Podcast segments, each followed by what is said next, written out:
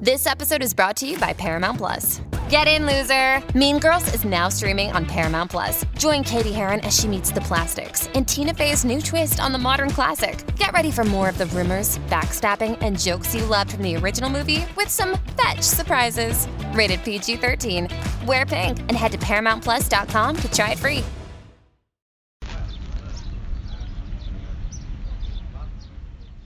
Hello and welcome to the Big Travel Podcast. I'm Lisa Francesca Nand.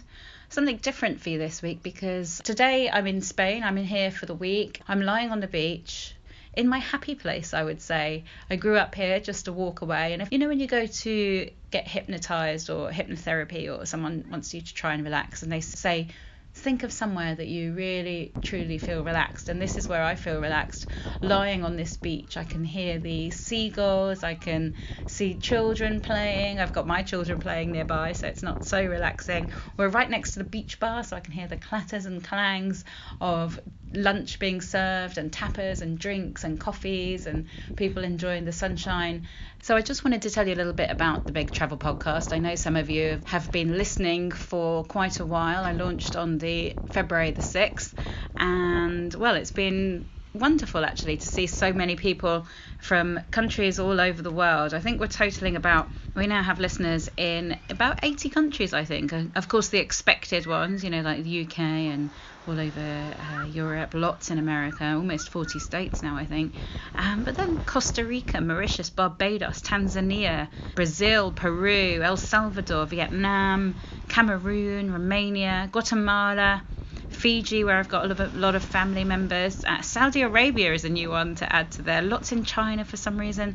Paraguay, Bolivia, Qatar, and Pakistan are the newest ones on there as well. So I'm really grateful to everyone for listening. And I've got some brilliant guests lined up. People that have confirmed so far for the next few months in, that I've just got to tie dates down with include Eddie Nestor, the pre- presenter of Drive Time on BBC Radio London. George Galloway. Now that's going to be an exciting one because he is a very interesting character. Um, he's a politician and he's controversial, and I'm sure most of you know him. If you don't know him, you uh, will be you'll find him a very interesting man in terms of travel. Uh, a fascinating guy. I just need to tie down a date with him. I've interviewed him before. We've also got an author who found herself homeless after an idea, a business idea went wrong, and she found herself homeless. And her, her and her husband ended up just walking and walking and walking. They had nowhere to live, and she's incredible. She's managed to bounce back and write best-selling books, and she's going to be very interesting. I'm thinking of taking a little trip to Ireland and interviewing some fascinating characters over there that I've been talking to on Twitter. And if you've got any suggestions of people for the Big Travel podcast, do let me know because I'm always looking for people. You know, I've got a lot of space to fill. I've got to find someone every week, and some of the guests so far have had really high profiles and done incredible things and been on great journeys. Probably one of the most famous is Eamonn Holmes. He's a national broadcaster in the UK and, and very, very big and well known. He talked about his growing up in a war zone in Belfast in Northern Ireland We've had Lucy Siegle, who's on our screens most days on BBC One on the One Show here in the UK, and we've had Paul Ross, who's a very high-profile presenter. Most recently, Clive Stafford Smith. Now he has created a big stir, lots of conversation about the podcast on Twitter about him, um, because he's a, a very fascinating character and battles to get people off death row. And Hannah Martin is actually probably one of our most listened to episodes. She is probably not so famous in on say TV and radio conventional media but she's really big online. She's a YouTuber and she's very big on Instagram and she's a Bobbi Brown professional makeup artist and she has done a lot of well-known people which she can't really talk about. Some of them royal let's just say. Uh, she's she's really fascinating and probably one of my most listened to people. And also another one of my most listened to guests so far has been Fabio the DJ a pioneer of jungle and drum and bass and he used to have a show on Radio 1 and and him and his partner Grooverider DJ all over the world and have been to some fascinating places and uh, had some really good stories to tell about parties all over the world. Another DJ, Nihal Arthanayake, who's on was on Radio 1 as well, BBC Radio 1, but is now on BBC Asian Network. And again, he's a very well-known presenter and DJ. And well, so many people. So I'm really enjoying it so far.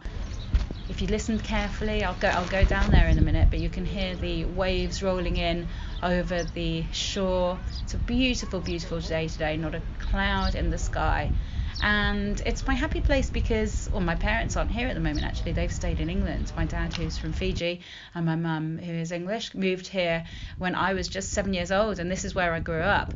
And there's so many memories for me here. I just looking up the road from where we are now lying on my beach bed I look straight up a road called Avenida Acapulco. This is in a little enclave of southern Spain called Los Boliches and when I walk up that road well, it's the road that my school was on for a start, but there are so many memories just walking up that street from where I was tiny with my best friend Lisa Ammon, where we used to measure ourselves against the wall and hope we were getting bigger, and now that wall is tiny compared to what I am now. Pillars, where I met two of my very good friends who came over from America, Karis and Cinder, and their dad they came over for a year here from Portland, Oregon, and you know how the Facebook and the internet has got people, lots of people back in touch. I'm very pleased to be back in touch with them. My school, where everyone would spill out every day, and I'd be playing with the boys and my best girlfriends, and some really happy memories there. And then also not so happy memories when I crossed the road on a junction just two minutes from where I was standing. It reminds me of the time when I was coming back from the town, the local town centre. I've been out partying at night, probably a little bit too young for that sort of behaviour. And I got into a taxi, and the taxi driver turned left when he shouldn't have done, and there was a speeding motorbike coming up behind me. And I saw these two men flying over the bonnet of my taxi, and I was terrified. So I ran up the road to where my dad's bar was, also on this same road, Avenida Acapulco. And then later on, the taxi driver got in touch with me, and it turned out that the one of the young men who had flown over the bonnet had died. And these are two boys I knew. Well, one of them, I knew the survivor very well from when I was a child, or when I first moved here. And I had to go to court, and it was quite hideous. But it's been on my mind a lot recently. I'm not sure why. I'm not sure why, but um, if I hadn't have got into that taxi, I know this is not my fault. I know this is not my fault at all. They were speeding and probably drinking. The taxi driver turned the wrong way, and everyone did something wrong except me. But the fact remains that if I hadn't have got into that taxi at that particular time, if something had waylaid me by 30 seconds even, Sergio, the guy who died, that guy would probably still be alive today. And that's a very very strange feeling. So, this road, this street, this beach is full of incredible memories, good and bad. And it's strange for someone who's such a traveller to be coming back to this place so often now, the place I grew up. I was born in the north of England. My dad's an Indian Fijian. I don't know if you know what about the, the Indian population of Fiji, but at one point the Indian population was almost half of Fiji, and they were brought over by the British because Fiji and India were British colonies. They were brought over from India to Fiji under a system called indentured labour. Now, I have so much to tell you about indentured labour where three million people were displaced by the British. Um, you know, I'm half British myself, but you know, the British did some bad things as well as some good things and they were essentially used as slave labor when they got to their destination. And in my family's case, it was Fiji, and this was not what they signed up for, but they were stuck and they couldn't go back and they couldn't afford to go back, so they just had to push on. And actually, as with a lot of Indian communities all over the world, they did quite well. They worked very hard.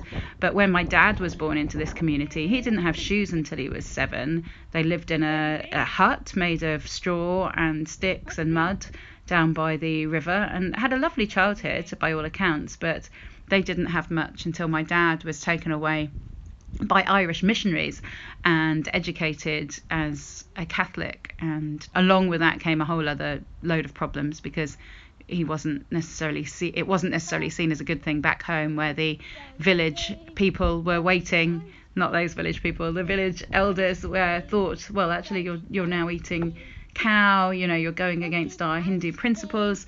But it was a good thing for dad, and dad always wanted to travel, so he left Fiji um, around the same time as his father did. And his father had managed to find a passage back to India to meet family, long lost family, two generations gone of family. And he wrote to my dad, who by that time has had, had established himself in the north of England and actually met my mum. And he wrote and said, I'm going to come and see you. And then one day his letters just stopped and my granddad disappeared and we haven't heard from him since. So there's a huge mystery there that one day I would love to solve. I have been to India, but never to the part where he disappeared. I've been to India several times and I, I'd love to go back and trace what happened to him. So I suppose I should tell you a little bit about my travels because I have travelled extensively, as you would expect from someone who does a travel podcast. I'm on TV and radio in the UK, mainly radio, and also as a travel expert, but also I, I write as well and create online travel films. Before I had my first child six years ago, I travelled very extensively throughout the world. I say some of my favourite places, which people always ask me. I really enjoy Cambodia and Vietnam and Thailand and Malaysia, all those sort of Southeast Asian places. I really love places in South America. Argentina and Uruguay is actually a one that I wasn't expecting to love so much.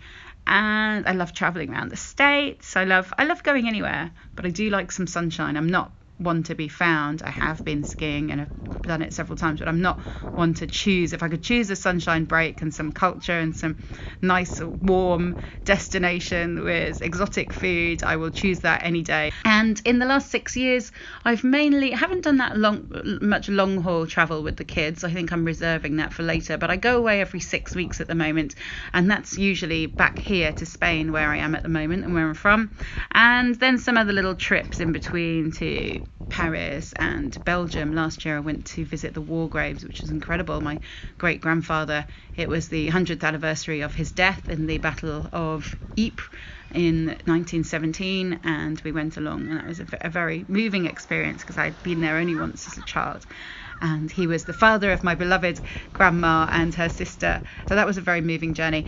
But I haven't been that long haul, like I said, just a few local trips. But we are lucky to have Europe on our doorstep and we can go to the most beautiful places. I also am a consumer travel expert. So when I go on TV and radio and talk about travel, often it's about the consumer side of it. You know, who's striking, what problem there is with the currency having plunged, you know, what's going on in the travel news, that sort of thing, rather than destinations to go. Although some people want me as destinations to go as well. I was on Talk Radio this week talking about where to go in half term. So that's me. And I would love to know more about you. You can communicate with me on Instagram. I'm Lisa Francesca Nand. My Instagram handle is Lisa underscore travel and more. We've also got the Big Travel Podcast on Instagram. On Twitter, I'm at LF Nand, and the podcast is Big Travel Pod at Big Travel Pod. I'm on Facebook, Lisa Francesca Nand, and I've also created a group for the podcast on Facebook. It's called the Big Travel Podcast, and there's about 1,500 people on there. So do come and join the conversation. You can find the website as well. We're on thebigtravelpodcast.com. You can find us on iTunes, on Spotify, on Podcatcher, and lots of other things. And I'd love to hear from you. I'd love suggestions about guests. I'd love to know how you're enjoying it so far. I'm really enjoying enjoying the reviews that keep coming on iTunes, and I know there's quite a few in the States as well. But in the UK, we've got a different iTunes to the uh, American one, and I know that there are reviews on there because I do see them. I get them emailed to me. So I'm really excited to have your reviews and your feedback, and I'm so pleased that so many people from all over the world are listening. I'm gearing up to bring you the best guests, and I'm trying my hardest every week, and I look forward to continue to do that on the Big Travel podcast. Thank you for listening. Speak soon. Bucket and bucket and spade, bucket and bucket and bucket and pool, bucket.